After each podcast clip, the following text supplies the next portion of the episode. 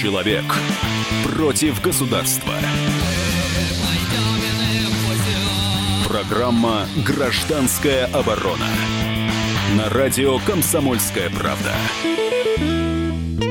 Микрофон обозреватель комсомолки Владимир Варсобин. Так не покидаю вас в такой сдвоенный час. Но я думаю, это даже здорово, потому что хочется отойти от Трампа, бросить его, э, не знаю, закопать, потому что он уже всем надоел, мне особенно.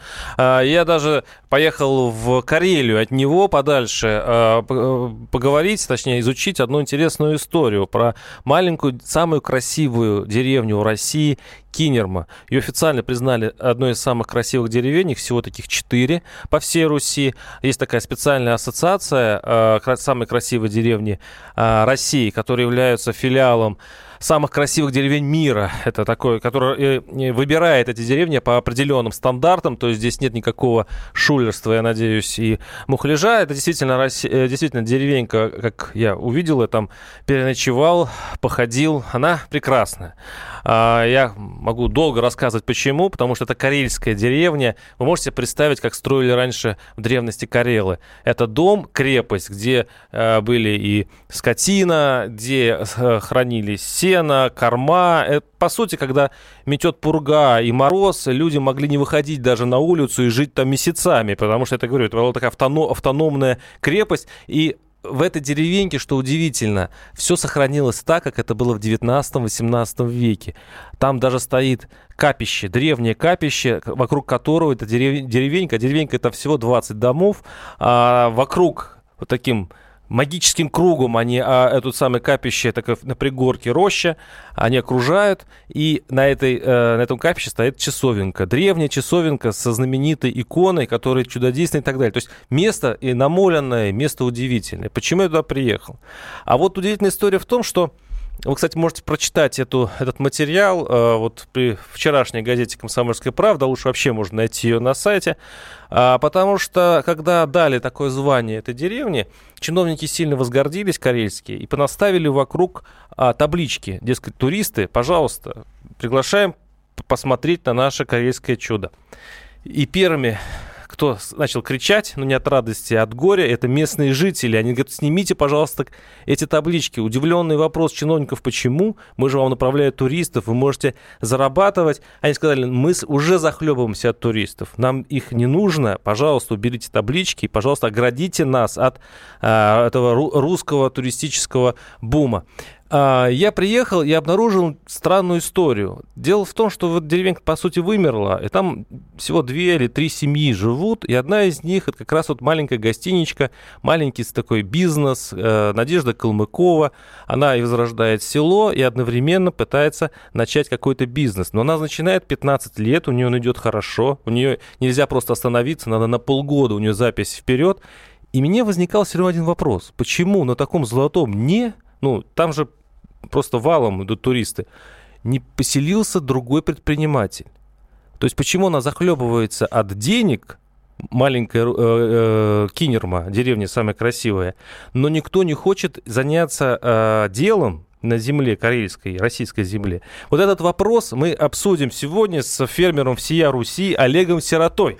Здравствуйте, я дорогие так друзья. уже обзываю, да. Я, конечно, прям заслушался рассказом о деревне. Ну, я должен был как можно кратче пересказать мой, мой, мой гигантский разворот. Надеюсь, это получилось. Олег, вот, э, вот эта история, когда э, местные жители, крестьяне не хотят заниматься э, своей деревней, не пахать, не сеять, не, не кормить туристов. Совершенно вот для России России. То есть деревня самая красивая, а история абсолютно типичная. У меня есть товарищ, э, он э, в, в начале 2000-х годов э, организовал поездки иностранцев на Байкал. И он приезжал туда, брал туристов из Америки, из Европы. Они плакали от восторга, от красоты, это неописуемой. Но он-то бросил. Знаете почему? Потому что он не мог найти людей, которые будут ему помогать обустраивать даже лагеря примитивно для туристов. Он там брал, брал егерь, вот, ну, я тебе плачу 100 долларов там, в день, ну, условно. Там ты должен там выкопать там, туалет, там, обустроить лагерь. Это бешеные деньги по местным. Безумные. По местным... Это, это э, год, год зарплаты егеря в то время. Угу. Человек говорит, я не буду это делать, мне это вообще не надо. Я вот там побухать, там шкурку ободрать, и вот мне это не нужно. К сожалению, это реальность. У нас из деревни э, уехали те люди, которые, ну, кто мог что-то работать в обычной, ну, в наших русских деревнях, они уже уехали в райцентры, кто еще более там мог еще куда-нибудь подальше уехать, он уехал в областной центр, кто совсем мог уехать, тот уехал там в Москву или в Петербург. И поэтому ну, ну, в большинстве случаев очень часто, к сожалению, остались люди, которые ну, не очень хотят работать. И, э, и таких людей, ну, в деревне действительно может быть один-два человека, кто хочет что-то изменить. Это, к сожалению, наша реальность. И таких, а, ну, я уверен, что там со временем появится еще второй человек, но он приедет из э, города, может быть, из, из, из Петрозаводска, столицы Появился, Карелии. я расскажу, это будет да? интересная история. 15 лет, да, семья Колмыковых пытается, а точнее, она построила там бизнес, маленькую гостиницу, но никто не может затеять такой же бизнес, никто, никто не может поднять просто деньги, которые валяются э, на земле. Почему русские люди не хотят заниматься бизнесом? Сегодняшняя тема нашей передачи. 8 800 200 ровно 9702 наши телефоны. Господа господа слушатели, те, кто пытался заняться бизнесом, в чем проблема? Потому что э, мне там в Карелии намекнули, что дело уже в генетике. Дескать, вытравили уже э, вот эту любовь и вообще желание что-то делать. Сначала это были большевики, потом это были, ну, снова большевики, а по потом это были э, перестроечные времена, когда был то дефолт, то, э, значит, очередные какие-то реформы идиотские, и люди уже не хотят просто этим заниматься, потому что их все равно обманут. Вот есть такая э, тенденция? Ну, конечно, можно все валить, свалить на большевиков. Безусловно, тяжелейший удар по крестьянству – это большевики, революция, раскулачивание. Ну, вообще трагичная история 20 века с коллективизациями, с э, э расселением в города – это, конечно, очень плохо, но а, вот э, ситуация в этой деревне, она может исправиться человеком, кто приедет. Вот у нас, например, есть очень забавный э, на нашей ферме э, ну, случай был. Пришел мужик устроиться на работу водителем йогурт развозить. Ну, просто uh-huh. он жил в деревне, разводил курочек. Ну, взяли Дмитрий, Дмитрий, очень ответственный человек, как бы всегда вот все вот отчет пишет на бумажке, до литра бензина, все считает. Ну, ну, думали, как, ну, работа, работа, курочек разводит, фермер, ну, лично подсобное хозяйство у него. И, э, в общем, э, дело кончилось тем, что я в, один из дней э, сидел, думал, как мне оформить бумаги в банк, я кредит брал в прошлом году, э, и очень тяжело было собрать. Ну, фермеру тяжело собирать документы, а ну, в российских банках особенно тяжело, потому что многие вещи не очень понятно, зачем это делать. Я сижу, думаю, как их собрать вообще. Он подходит, говорит, Олег Александрович, давайте я вам помогу. Сейчас дайте мне все документы. Я говорю, Дима, а ты как это вообще? Ты водила. Ты, ты, ты, ты, ты, ты, ты кур разводишь в деревне, ты водила, ага. ты откуда все это? Он говорит, да понимаете, я работал, был зампредом банка в Москве, банк отобрали лицензию, но сейчас идут чистки банков, он лопнул, и я, у меня, я решил стать дауншифтером, уехал в деревню. А он честный банкир, он же денег не воровал, он пошел в водители. И как бы пошел, и ты работал реально водителем, и он мне за два дня собрал весь пакет документов, и сейчас я как бы берегу, берегу как зеницу ока, он мне помогает бухгалтерию там наладить, оказался ценнейшим человеком. История очень трогательная, но к чему вы он переехал, а, он переехал из Москвы, то есть у нас, к сожалению, то есть вот это вот а, а, люди, переехавшие из городов обратно, ну, а, на землю, они вот, они наше село и возродят. Потому что, например, вот у меня коллеги, кто приходит в профессию, да, вот сыровары, это сейчас целое движение по России идет, нас много десятков.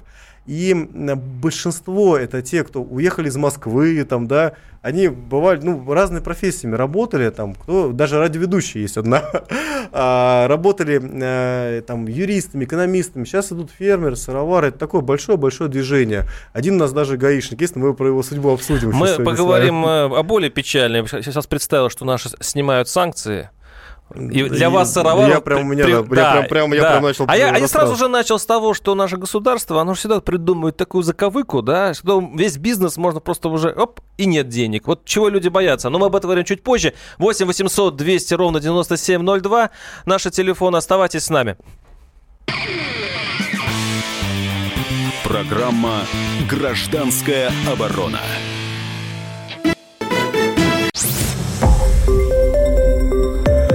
Радио «Комсомольская правда». Более сотни городов вещания и многомиллионная аудитория. Таганрог 104 и 4 FM. Эм. Ставрополь 105 и 7 FM. Эм. Тюмень 99 и 6 FM. Эм. Москва 97 и 2 FM. Слушаем всей страной. Человек против государства. Программа «Гражданская оборона» на радио «Комсомольская правда». И микрофон обозреватель комсомолки Владимир Варсобин. Почему русские не хотят заниматься в России на своей собственной земле бизнесом? Тема нашей передачи. Напоминаю, что у нас дорогой гость, э, сыровар, фермер Олег Сирота, которую я вижу в банкоматах, и он теперь выдает мне деньги, что очень радостно. Не буду рекламировать какой банк, но вот э, лицо ваше я неожиданно в них увидел. Вы рекламируете один из банков. Да, я, кстати, хочу сказать, за эту рекламную кампанию взял с банка ни рубля. Не взял. Ну, Подчеркиваю. Да. да ну, но, мне, мне, но жена не верит. все тут же поверили. Жена упорно не верит. Даже, даже жена не верит в эту историю.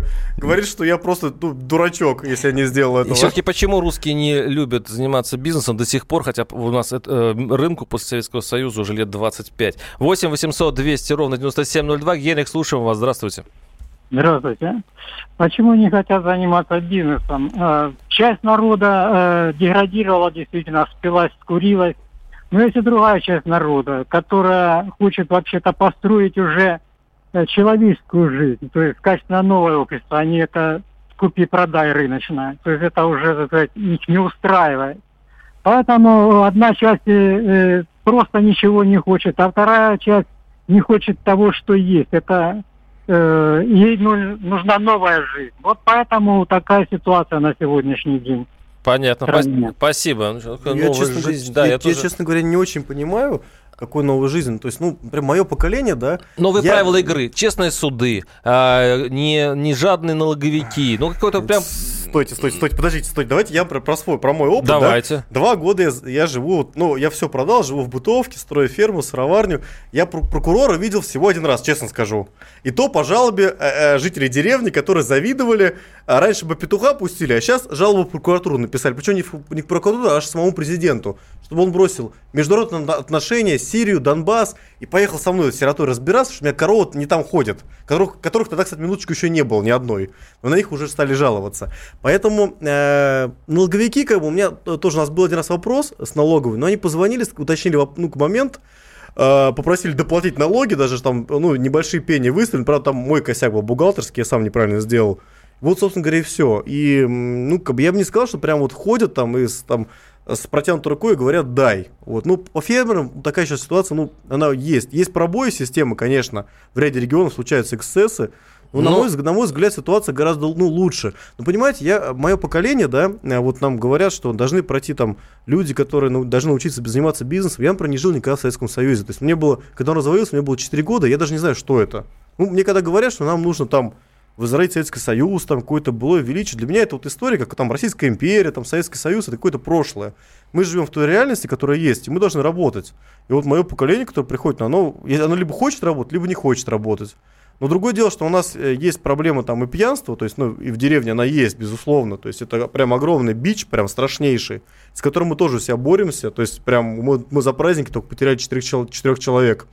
Они были уволены за, ну, за пьянство, за невыход на работу, за невыход из отпуска это прям потери мы как на фронте несли. То есть каждый день, каждый день новогодних каникул кончался плохо. Поэтому одна из проблем, конечно, пьянство населения. Вот я в этой соседней деревне с Кинерами, самой красивой, которую я рассказывал, и другая деревня стоит. Она стоит вообще на удивительном месте, на, на берегу э, чудного Карельского озера. Там пляжи.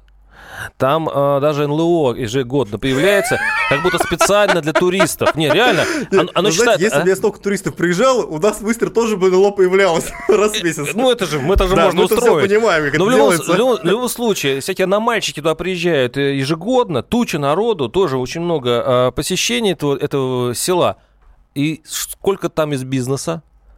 Два, э, два магазина и одна пилорама. Все. Ни кафе, ни, не дай бог, гостиничка. Вот эта самая э, Надежда Калмыкова, которая поставила гостиничку в самой красивой деревне, она, конечно, вообще герой э, среднего и мелкого бизнеса, потому что она с нуля все начала и тут прет, прет, она делает что-то. Но она мне сама говорит, нашим людям, вот я, говорит, я пытаюсь, говорю, ребята, да, э, идите ко мне на работу, я вам буду платить в три раза больше вашей пенсии, в три раза больше вашей зарплаты. Они говорят, Бесполезно, не, конечно. Не, мы не хотим. А, а почему?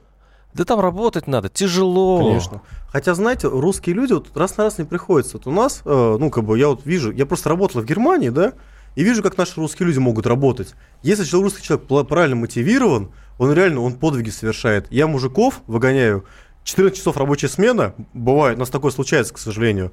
Э, я их просто выгоняю силой, бывает. Я говорю, иди отдыхай, тут хватит уже То есть он говорит, я буду, дай, дай, мне, дай мне показать себя, дай проявить подвиг. Такое у нас тоже бывает, но, понимаете, с Карелией ситуация сложная. Регион депрессивный, и, к сожалению, очень много людей, кто ну, что-то хотел, они уехали, я говорю, либо в областной центр, либо в Москву. Там у меня товарищ есть, он, занимал, у меня, он занимался э, трудовыми ресурсами, то есть он на заводы, вахтомета возил рабочих из разных регионов. И он, когда обнаружил Карелию на карте России, а, он э, поехал, узнал, что там 10 тысяч рублей зарплата средняя по региону, 8-10 тысяч. Да, да, и он так. понял, что сейчас, слушай, за 30 тысяч они будут там работать как проклятые на, на питерском заводе. Угу. И он сразу нарисовал себе золотые горы, как он сейчас заработает безумных денег. Стал их возить и понимать, что они не работают. И, короче, началось пьянство повальное, люди не работали, которых он возил, и он в итоге бросил. И он очень радовался, когда Крым к России присоединили, потому что с Крыма вот он много перевозил кого на автобусами. Ну, не, ну, страшное дело. Возить там, из, пусть даже из Крыма или из каких-то еще государств. Сейчас на предыдущей части передачи один из ораторов вообще предлагал э, закрыть границы от, от таджиков и узбеков. А я сейчас я сидел тогда и думал, господи, а кто и работать-то вообще у нас в России будет? Ну, при, при всем хорошем отношении к русскому крестьянству гражданству. Но, к сожалению, у нас такая история. 8 800 200 ровно 9702. Андрей, слушаем вас. Здравствуйте. Добрый день. Ростов-на-Дону. А, я вас хотел спросить. Вот у нас в стране много плодородной земли. Полезные ископаемости. А почему мы так плохо живем? Слепаков сразу вспоминается Все. песенка, меня, да. Меня прям прижали к стенке. Вы знаете, как раз вот у меня есть моя личная теория, почему у нас такие проблемы. Вот наша огромная-огромная богатая страна, вот давайте мы абстрагируемся и представим мою маленькую ферму. Вот мы сейчас кладем коммуникации из сыроварни в коровник, кидаем ветку водопровода, и по дороге мы натыкаемся на золотую жилу. И как бы, вот давайте вот закроем глаза, представим, нашли золотую жилу, открываем глаза, что там будет через 10 лет. Там будет футбольный стадион, безусловно.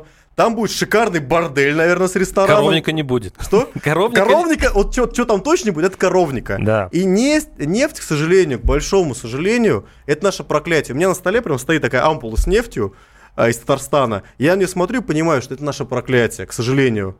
И оно нас, оно нас карает. Наша огромная страна, это вот, эм, э, вот большая ферма, на которую нашли вот золото, только это черное золото. И чтобы представить себе э, масштаб этой беды, почему русские не хотят работать на своей земле, послушаем небольшую справочку, э, сравнительную с европейской, э, ну, по, и посмотрим, к чему это приведет. Справка на радио «Комсомольская правда». По данным Росстата, за период с 2015 года по 2016 в России резко сократилось число малых предприятий – почти на 70 тысяч. Если до этого их насчитывалось около 253 тысяч, то в первом полугодии прошлого года их стало 173 тысячи. Согласно данным Единого реестра субъектов малого и среднего предпринимательства, сейчас в России зарегистрировано более 5,5 миллионов предприятий с выручкой до 2 миллиардов рублей в год. Большая их часть относится к микро микробизнесу 5,3 миллиона, к малому бизнесу 270,5 тысяч предприятий, а к среднему бизнесу всего более 20 тысяч. Согласно постановлению правительства России от 13 июля 2015 года, в два раза были увеличены показатели для отнесения к субъектам малого и среднего бизнеса. С этого времени к микропредприятиям относятся организации с выручкой до 120 миллионов рублей, к малому бизнесу до 800 миллионов, к среднему до 2 миллиардов не, не получилась у нас справка насчет Европы, но э, вот даже по тому, что я помню, э, в общем, на тысячу населения мы вот просто поиграем. А за последнее время, кстати, действительно сокращается количество даже среднего мелкого бизнеса, ну, в связи, я так понимаю, с увеличением э, нагрузки фискальной, я правильно понимаю? Ну, смотрите, здесь есть две проблемы. Ну, фискальная нагрузка, экономический кризис это одна история, да, но есть, давайте немножко отмотаем э, в историческую часть, как помните, мы начали с большевиков, э, и у нас действительно есть проблема, вот Германия, да, или Швейцария, там там столько много маленьких производителей, там вот если зашел там в магазин, там, скорее всего, за прилавком стоит э, его хозяин, или там хозяйка, или там сын хозяина.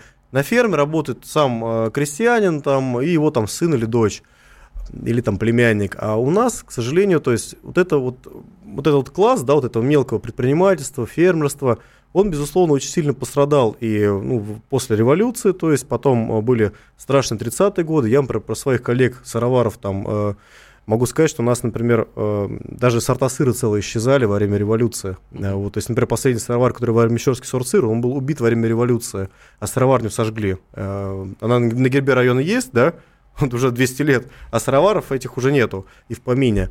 Потом э, была коллективизация, э, репрессии, то есть моя, мне, мы, мне, прям моя семья хорошо знает, она мать родилась в лагере моя. А потом Великая Отечественная война, и потом уже все, это все уже скатилось в огромное предприятие. И поэтому у нас даже, даже фермерство, да, у нас все равно большая часть это большие-большие а, коровники, агрохолдинги, то есть они маленькие фермеры. И как из этого выкарабкиваться, мы обсудим через несколько минут. Оставайтесь с нами. 8 800 200 ровно 9702. И у нас э, в гостях фермер Олег Сирота. Программа «Гражданская оборона».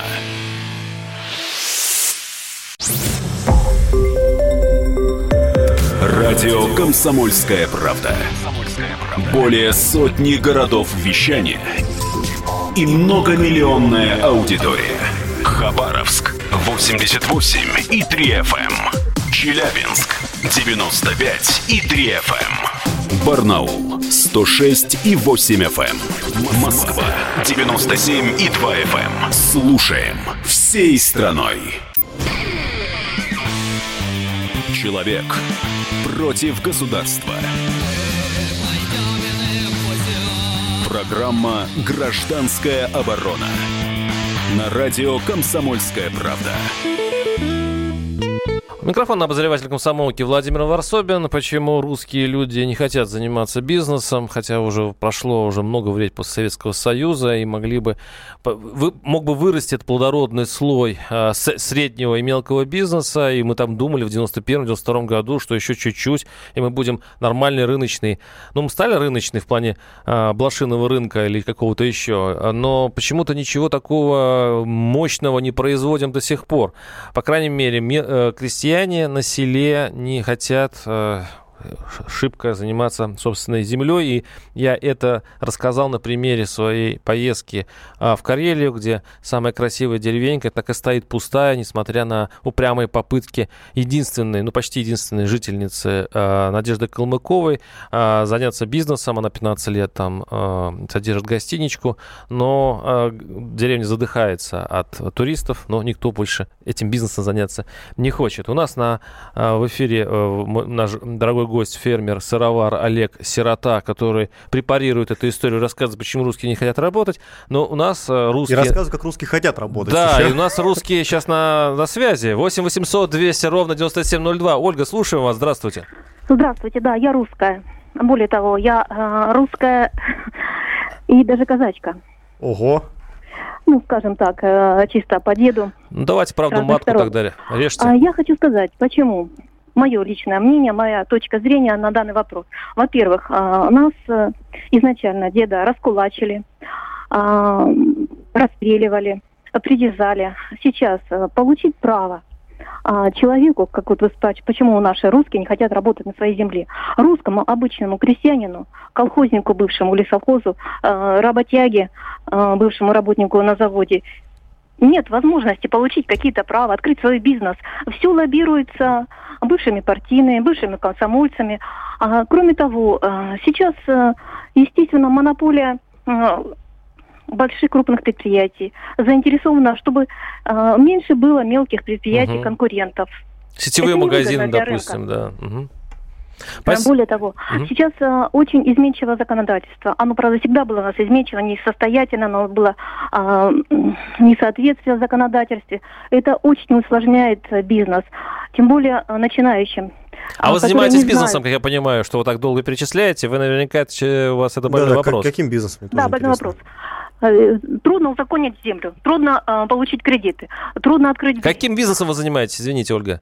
Я не занимаюсь, я знаю. А, вы знаете. Я а, консультирую, пытаюсь открыть. Я не могу получить даже право на приватизацию. Так, угу. так. На, перв... на Понятно. Поэтому спасибо, говорю, спасибо. Нас... Ну, такой вот есть. Ну, смотрите, например, ну, по себе могу сказать, по открытию бизнеса, как бы, ну, открыть бизнес, ну, вообще ничего проще нету, ты пришел, зарегистрировался по земле э, у нас есть регионы, где тяжело землю получить, да, а есть, где там тебе ее даром подарят, там, вот Карелия, там, бери хоть полцарства в придачу, или Тверской области. Вот я был в Светлем, встрече с, одним здоровым в Тверской области, пришел человек, сказал, дайте мне 300 гектар. На него посмотрели, сказали, слушай, давай мы тебе, короче... Или 500.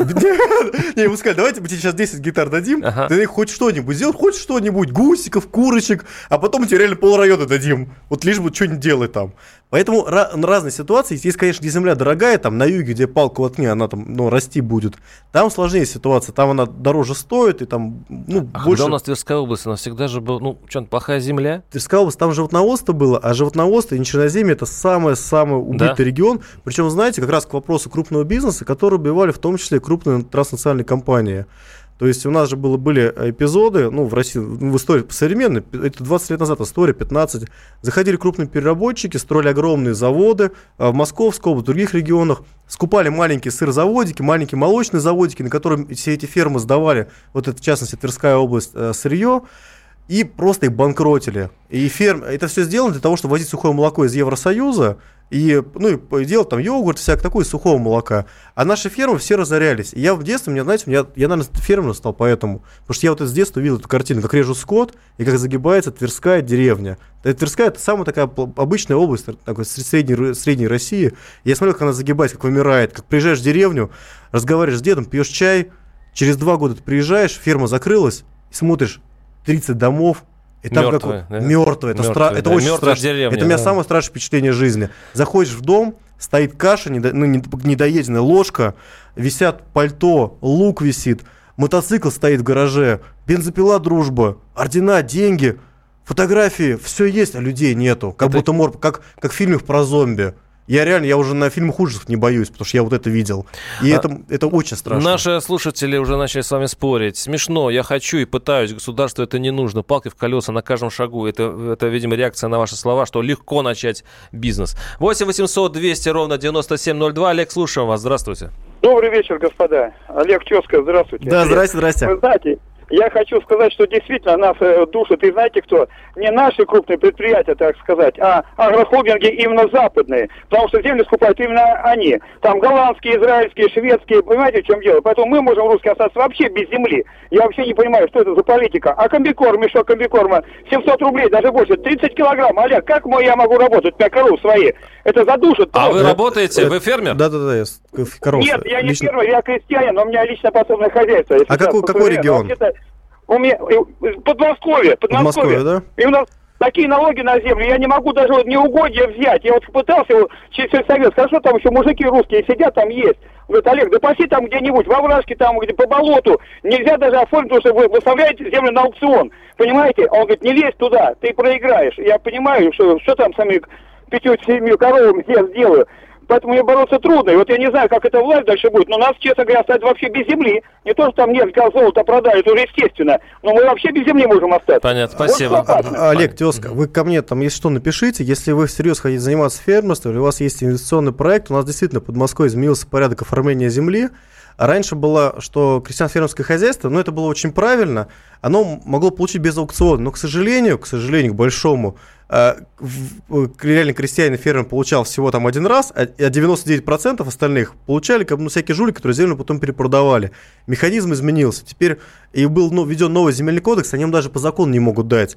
Это можно сделать только решением губернатора э, Московской области, только под инвестиционный проект. Если там, ну, там финансирование, банк вы привлекаете. То там, есть, тут эти крупные корпорации ни при чем, вы считаете? А, крупные корпорации, безусловно, при чем. Э, ну, понимаете, у нас... Иностранные страшные слова они заходят. То есть, понимаете, тут палка на двух концах. Землю, собственно, сдавать нельзя, да? Но их привлекают. У нас вообще в России очень любят э, крупные иностранные корпорации, просто многие до сих пор наши чиновники верят, что сейчас придут немцы, да? Или вьетнамцы, и, кстати, или Вьетнам, Да, вьетнамцы, угу. вот. Э, и всерьез построят эти там немцы сборочные производства в Калуге. Кто-то реально думает, что там сейчас Мерседесы будут производить. Это не так. И никаких, ну, Volkswagen там будет а только... почему только, наши это не делают? Мы что, у нас э, сил нет, мозгов Слушайте, нет? Ну, кстати, вот э, по российскому... Денег нет, но нет, полно. Нет, у нас, нет, по, по автомобилям, да, то есть ну, у нас реально, ну, у нас темпы роста, ну, очень сильно, очень хорошие. Как бы я, у нас вся техника, она российского производства, и оборудование российского производства. И для сыра, как бы, и машины. Э, оно растет, но ну, просто медленно, знаете, это как, это как предпринимательская жилка, она медленно будет восстанавливаться. Вот, вот, вот я сейчас столкнулся с такой проблемой, знаете, вот мы вот вообще русские люди, у нас вот эти вот 80 э, лет там советской власти, они выбили, наверное, вот эта способность кооперироваться, договариваться. Друг с мы, другом, да? Мы, я, я, мы сейчас пытаемся собрать фермерский кооператив, и я понимаю, что мне гораздо проще договориться там со швейцарцем, который работает там, переехал в Россию, там построил молочную ферму, с англичанином, который переехал в Россию, построил ферму, и мы с ними как бы, ну, на одном... А почему? А, вот вот я, мне кажется, да, моя личная теория... Извините, понты кажется. А, нет, нет, нет, что все-таки, нет, это, вы знаете, вот это вот, у нас не было вот этого кооперации, она исчезла после, там, 30-х годов, после репрессий. недоверие... Э, стало, стало, потом были колхозы, коллективные угу. хозяйства, вот эта кооперация, способность совместно, вместе зарабатывать деньги на кооперативных началах, оно реально утратилось. И прямо это очень тяжело Но это вопрос доверия ведь. Это, по вопрос, сути, вопрос это доверия. Это исключительно вопрос доверия. То есть русский русскому не доверяет, а он скорее а, и знаете, швейцарцу доверит, да, чем русскому. И, и знаете, что еще, что еще получается? Что каждый вот чуть-чуть сделал, э, и он начинает считать, что он сделал больше всех. Вот, а, подход... Скажи, а ты что здесь делаешь? Да, да, да, то есть начинается... И обиды, да, обиды. Да, это очень смешно наблюдать, как бы, на самом деле, я когда говорю, ребят, мы сейчас собираемся в кооператив, но вы, каждый должен понимать, что вы должны делать больше, чем другие. И э, я, например, я, например, подхожу к этому, что я должен вкладывать туда гораздо больше, чем получать обратно. И тогда это получится, и только так это будет работать. Это, а... секта какая-то получается. Не, не, нет, это не секта, это принцип работы кооператива. То есть человек психологически должен понимать, иначе ничего не получится. То есть это, это системная проблема, это, это поколение. Знаете, как Моисей, который водил э, 40 лет, 40 да. лет по пустыне, пока не, не умерли последние рабы. Очень оптимистично звучит. Ну. Нет, нет, нет, у нас есть перспектива, на самом деле. Ну, у нас действительно и молодежь идет ну, потихонечку, но идет, и процесс меняется. Мы о позитиве поговорим чуть позже, когда будем делать выводы. 8 800 200 ровно 9702. Илья, слушаем вас. Здравствуйте. Э, здравствуйте, товарищи. Добрый вечер всем. Э, меня зовут Илья, я из Краснодара. Я, так сказать, представитель малого бизнеса, скажем так. Э, вот, отвечу сейчас, наверное, на основной вопрос, который вот я вот слышал от ваших радиослушателей. Именно почему русский человек не хочет работать. Для начала, вот, если судить по Краснодару, именно в городе, а не как в деревне, вот я последних звонивших слушал, тут основная проблема в чем? Много хотят. Вот я занимаюсь Э, ремонтом цифровой техники на компонентном уровне. Вот. И где-то три года назад я в первый раз столкнулся с тем, что мне нужны помощники. Вот. Недалеко от моей конторы находится знаменитый Зиповский колледж электроприборостроения. Вроде там должны учить вот людей, которые должны понимать в этом, ну, хотя бы на моем уровне. Вот. И когда я, ну, бросил, естественно, на публичные, скажем так, объяв... эти самые сайты объявлений, э, предлагаю работу такую-то, ремонт того-то, того-то. Ну, нужно сказать, это было еще к концу сессии, я так полагаю. Ко мне шквал ринул выпускников, ну, в основном выпускников, которые приходят и с красными дипломами, и туда, и сюда. И хочу зарплату от 50 тысяч. Угу. Сразу возникает вопрос, а за что вам платить 50 тысяч? Говорят, ну вот у меня красный диплом, я все умею, а чего не умею, то научусь. Ну хорошо, задаю простой вопрос. Первый закон Киргофа, первый курс, закон те, теоретические основы электроники, не знаю. Закон Ома, не знаю. Как отличаются полярные... Ну, понятно, да, то есть не перечисляйте, я понял, что профессионально они ну, нули такие, или там, или 0,5. То есть это где-то да, вижу вот, две проблемы. Вот хотят огромных денег. Ну ладно, хорошо, те, кто хотя бы что-то понимают, там, на примерах паять умею, я возьму на, на испытательный срок, естественно. Вот, ну, испытательный весьма формально, я плачу так же. 10 секунд, у нас да. мало времени. Угу. А, вот, и получается картина такая, что э, люди абсолютно просто не хотят работать, они хотят получать, получать много зарплату. денег. Все, Спасибо, да? Э, я как бы вижу здесь две проблемы, да, Илья затронул. Э, первая проблема завышенных амбиций, да, но это как бы в Евросоюзе то, это то же самое есть, потому что там вот в таких случаях, ну, работают за высокие зарплаты, высокие хотелки, как бы очень тяжело человека уволить и работают сами. А вторая проблема – это убитый профтехобразование. Я с этим тоже постоянно сталкиваюсь, действительно наша система такая прям вот самая большая брешь в экономике. Об этой бреше мы поговорим еще чуть позже. У нас последняя часть через несколько минут. 8 800 200 ровно 9702. Оставайтесь с нами. Программа «Гражданская оборона».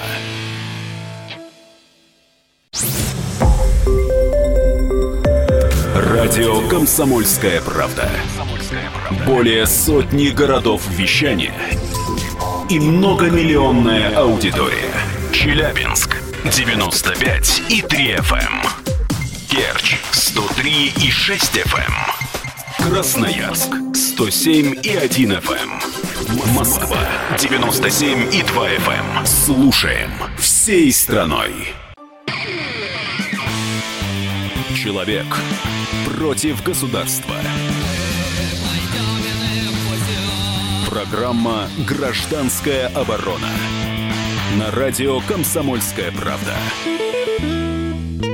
Микрофон обозреватель комсомолки Владимир Варсобин. Почему русские люди не хотят заниматься бизнесом, а по-простецки не хотят работать на своей земле? Этим мы озадачились вопросом. Ну, не буду пересказывать свою командировку в Карелию. Все, кто хочет, могут на сайте прочитать о самой красивой деревне России, у которой вот подобные проблемы, что люди не хотят заниматься а, своей землей. И у нас в студии фермер-сыровар Олег Сирота. Очень Друзья, вовремя к этой теме. Еще. Да, и я хочу как раз сейчас обратиться к нашему прекрасному государству. Тут наши слушатели в неприличной форме а, пытаются направить наш разговор а, в сторону правительства. Но не, не, даже не, не хочу это цитировать. Вот. В общем-то, они говорят, что виновато правительство. И а, я тоже вспоминаю наше, Алекс, с вами историю, как мы защищали комсомолка, и вы лично защищали несчастного тверского фермера а, Рожка, да, который, который взял миллион гранта у государства, потратил его на свой маленькое фермерское хозяйство, он там пытался тоже сделать э, и пытается да, сделать да, сыр. Я уверен, что у него получится. Да, да не купил на эти деньги оборудование, то есть все обустроил, и тут как э, министр, местный министр нашел какую-то блоху в документах, которые сами чиновники упустили, кстати говоря, и потребовал у, у фермера эти деньги обратно. А он говорит, ну что, мне надо коров резать.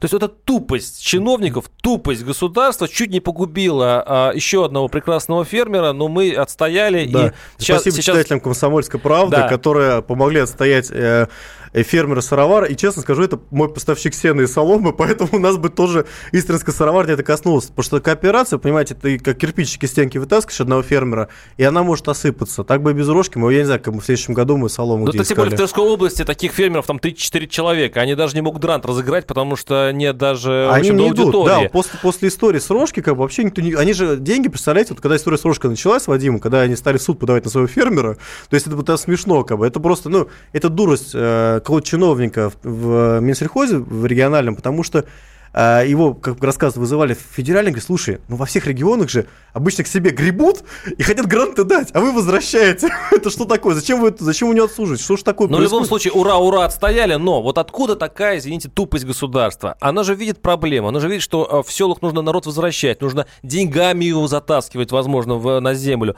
Почему такое совершенно равнодушное отношение к этой проблеме, и а не является ли это просто, ну, скажем, не только равнодушием, но каким-то коррупционным составляющим? Я вот уверен, да, вот что в истории с Вадимом, это на, ну, то есть много поднималось в комсомольской правде, я был на этой ферме, и там никакой коррупционной истории точно нет. С него как бы... Нет, я имею в виду среди чиновников, ну типа не, клуб там, шерсти не возьмешь, да, поэтому там пусть помирает. С него ничего не возьмешь, да, и второй там даже рейдерской истории никого нет, потому что вот эта ферма, вот это поле, оно, и вот эти коровы, они, и вот эта деревня, никому кроме него не нужно. Он там единственный работодатель, и вообще это, ну, кроме него, вот это, больше там никто работать не будет. Он сейчас уйдет, все коров зарежет, и вся деревня загнется окончательно.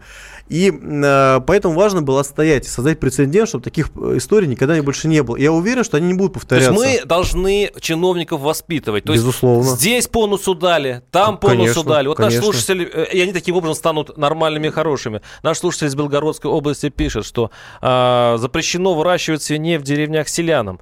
Вот, ну, вроде бы маленькая деталь, но на самом деле это большая проблема в том, что больш... э, э корпорации, говорят, большие, которые выращивают свиней в массовом порядке, они продавливают такие правила, чтобы, Безусловно, чтобы да. таким образом задавить фермеров. То есть почему государство на это все не реагирует? Почему оно такое тупое вот в этом а, смысле? Ну, здесь, понимаете, здесь есть э, государство, да, есть лоббисты. И фермерам еще предстоит в России стать силой. Нам предстоит пройти тот путь, по которому шли наши западные коллеги на протяжении там, сотен, десятков лет.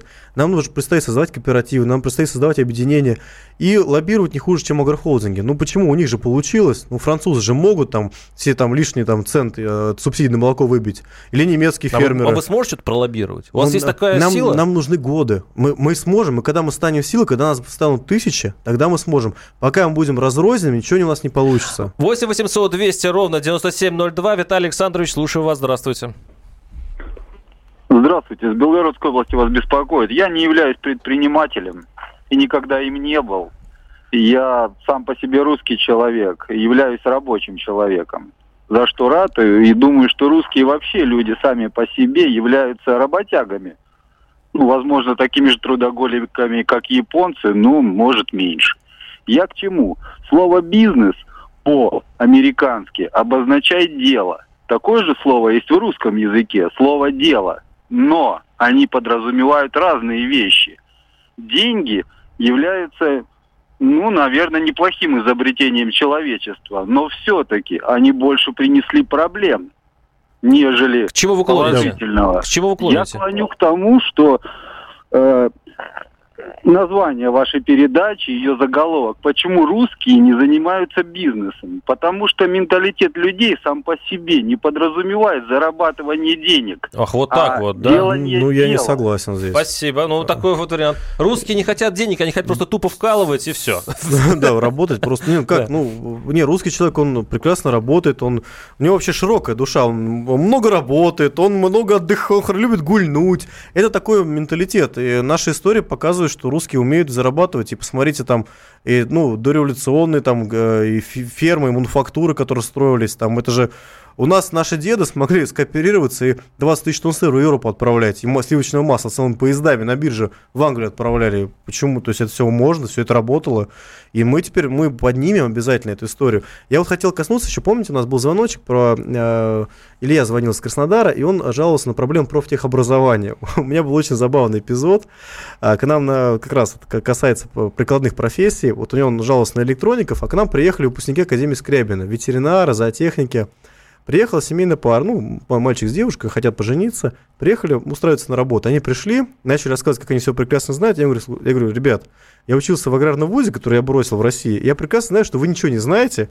Давайте, смотрите, мы вас сейчас, э, я вас беру на работу, тебе 40 тысяч, ей 30, будете у нас за техниками работать. Но я вас сейчас сразу отправляю на стажировку к швейцарцу, к нашему поставщику молока, одному из. И вы там проходите 3 месяца стажировка, я вам плачу зарплату, потом приезжаете сюда, вы здесь снимете там домик себе или квартиру, что захотите, и будете работать. И вы поработаете у нас на сыроварне, она очень известная, очень высокий уровень. И когда в год отработаете, вас потом любое предприятие возьмут, с руками оторвут. Может быть, стажировки в Германии, у нас иностранные специалисты будут приезжать. Вы знаете, я вот, если мне сказали такое, когда я пошел в аграрный вуз, поступил, я бы схватился за табуретку, сказал, я даже за вещами домой не поеду, uh-huh. я вот здесь останусь жить. Uh-huh. А они такие, ну мы тогда, я говорю, ну вы подумайте. Я, я, я, я ждал такой реакции, что говорят, мы что тут думаем, мы остаемся. Ну, конечно, конечно. А, они, они... они уехали и сказали, мы позвоним, и даже не позвонили. Вы представляете, как бывает? Люди пошли за техниками работать, ну, хорошая вроде зарплата, казалось, 70 тысяч на двоих поди плохо. А почему? Вы, вы, вы себе какой-то ответ нашли? Ну, у меня все-таки, наверное, вот эта проблема аграрного вуза в Москве. Они хватанули московской жизни, в деревню возвращаться не хочется. Ну, по-другому у меня я, мнения нет. Ну, либо такие люди попались, которые не хотят а В Петрозаводске говорят, что у а, них... да, да, да, у нас главное условие, сказать, да. да. Я с чего начал, говорю, у нас надо работать. А, ну, у нас надо прям ну, работать. У нас, глядя на у вас, нас, я да, почему-то у нас, у нас, у нас ручной труд, у нас надо на дойку ходить, у нас надо, у нас не бумажки надо заполнять, у нас надо на работу ходить. Тут да. другая еще проблема. В Петрозав... Э, Петрозаводске есть даже целый институт, который готовит э, туристических бизнесменов, то есть там, чтобы они занимались туризмом. И мне там говорят, если они, говорят, все, когда выходят, вы, э, они никто не хочет заниматься бизнесом. Они хотят быть наемными. То есть, а Бизнесмена почему? нельзя научить. Он, он либо хочет заниматься, знаете, если человек хочет, как бы, понимаете, все не могут. Это в мире есть там 10% или 5% этих людей, которые хотят и могут заниматься. Остальные, ну, не созданы для этого. Так Господь уж создал. И они, то есть, этих все равно людей, там, ты их гноби, там, кошмар, даже в советское время. Ну, люди умудрялись там, ну, это производство организовывать, даже пригнать советскую власть, ну, что делали. Поэтому это, это ж русского человека это не вытравишь. Так что я поспорю. Ужас. Нет, к тому, что так мало людей, которые способны заниматься бизнесом. 8 800 200 ровно 9702. Дмитрий, слушаем вас. Здравствуйте. Алло, здравствуйте. Да, вы в эфире, слушаем вас. Я вот просто хотел сказать, почему бизнесом боятся заниматься. Э, ответ простой, что сбывать продукцию нужно через посредников. То есть напрямую человек сам по себе не имеет права продавать. То есть он должен каким-то там, ну, торговым сетям, ну, понимаете, да? Да, отстегивать что-то, да. Ну, это не так. Угу. Все, спасибо. Ну, вот да, такая версия. Спасибо. Ну, на самом деле это немножко не так, потому что, например, моя практика, да, ну, как бы вода дырочку найдет, и ты, в принципе, захочешь, можешь себе и, там и на рыночке, и магазинчик скооперироваться, и прилавочек арендовать. То есть, ну, в сети вообще нельзя идти фермеру, они разорят. То есть, это просто надо запомнить и не идти туда. Искать фермерские рынки, маленькие магазинчики, там Моя с ними работает мало бизнеса. у да. фермера, кстати, прекрасный О. творог, и нам привозят просто на, на, на дом курьер, и очень вкусно, правда, конечно, дороговато. Последний вопрос, у нас осталось буквально несколько секунд. А что, вот мы мы встретимся через сто лет, что будет с сельским хозяйством и с фермерами? Через сто лет. Через сто лет мы увидим э, распаханные поля и новых 40 миллионов гектар распаханных. О, как наконец-то я зак- заканчиваю свой рабочий день, день с этой светлой Сырные идеей, реки и молочные берега. Запомните этот день! Фермер э, и ваш покорный слуга Владимир Варсобин. До следующей недели. Программа «Гражданская оборона». Здравствуйте, уважаемые друзья.